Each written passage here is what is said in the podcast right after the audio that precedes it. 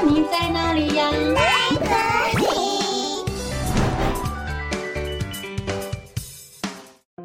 大家好，我是佳佳老师。小朋友，你们有穿过很厉害的衣服吗？故事中的羊，它披上了老虎的皮，觉得自己很厉害。到底这只羊会发生什么有趣的事呢？今天佳佳老师要说的故事是改编自寓言故事的《披着虎皮的羊》。在森林里有一只羊。它最喜欢吃草了。它不是在吃草，就是在前往吃草的路上。它只想要每天都吃草，过着安稳的生活就好。有一天，羊来到了一片绿油油的草地上。羊说：“嘿嘿嘿，这里的草真香，我一定要多吃一点。”就在这个时候，一头牛从远处走了过来。他生气地说。喂，这些草都是我的，你怎么可以在我的地盘上吃草啊？羊说：“为什么这里的草都是你的啊？”咩，少啰嗦！我说是我的，就是我的，你去别的地方吃，不然我就用我的牛角把你给顶走哦。羊听了牛的话，吓得连忙跑开。羊说：“这头牛真是太霸道了，它怎么可以占据这么大一片草地呢？”咩。接着，羊来到了一棵大树下，大树下也有很多鲜嫩的草。羊说：“咩，这里的草真新鲜，我一定要多吃一点。”就在这个时候，一只小松鼠从树洞里跑了出来，它生气地说：“喂！”这些草都是我家的，你怎么可以吃我家的草啊？羊说：“可是草不就是拿来吃的吗？”松鼠说：“你如果把草吃光，那我家不就变得光秃秃了吗？你快走开，不然我就要用松果丢你喽！”羊听了松鼠的话，吓得连忙跑开。羊说：“这只小松鼠真是太不讲道理了，它怎么可以占据大树下的草呢？”咩。接着，羊来到了湖边，湖边也有很多鲜嫩的小草。羊说：“咩，这里的草真新鲜，湖水也很甘甜，我一定要多吃一点，多喝一些。”就在这个时候，一头河马从水里浮了出来，它生气地说：“喂，这些草和水都是我的，你快走开！”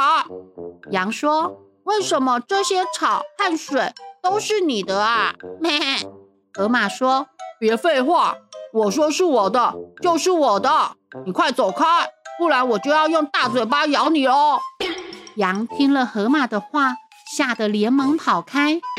羊说：“这只河马真是太自私了，它怎么可以占据这么大一片湖泊呢？”咩，羊跑了一会儿，觉得很累。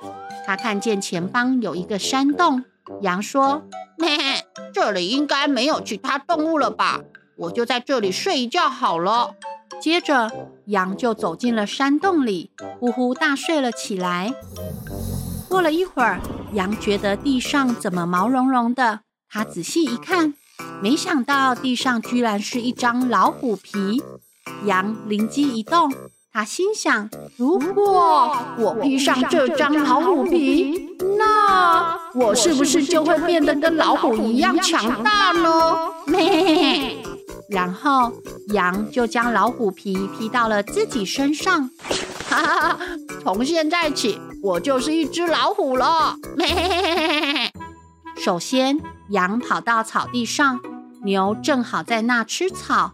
羊走过去叫了一声。咩！牛听到声音，抬起头来。当他看见羊的模样时，牛惊呆了。